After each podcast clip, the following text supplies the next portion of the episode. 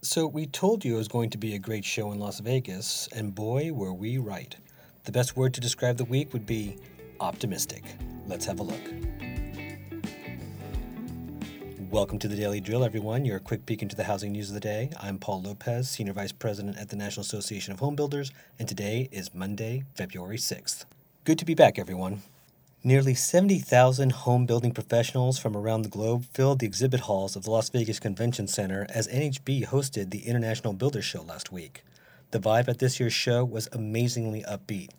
A big part of that enthusiasm was based on current market conditions as consumers adapt to higher mortgage rates. The 2023 economy has started off with several upside surprises with some positive factors for housing. Friday's jobs report was extremely strong for January, posting a 517,000 jobs gain as the unemployment rate moved lower to a 53 year low of 3.4%. Home builders and remodelers moved along with trend, adding 5,500 jobs, with the last six months averaging 6,100 jobs. Fueling the strong number for January was an unusually large number of open jobs in December 11 million for the overall economy, with 413,000 in construction. The really good news in the report was that the labor force participation rate increased to 62.8%, just below the pre COVID rate of 63.3%. This optimism felt in the Energized Builders show last week is showing up in lumber prices, unfortunately.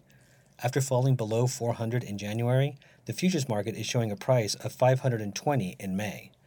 Despite all this exuberance, we're still forecasting two quarters of GDP decline in the first half of the year, along with a rise in the unemployment rate. That's it for today. I'll be back again tomorrow. If you're enjoying this podcast, please be sure to subscribe. I'm Paul Lopez. Thanks for listening.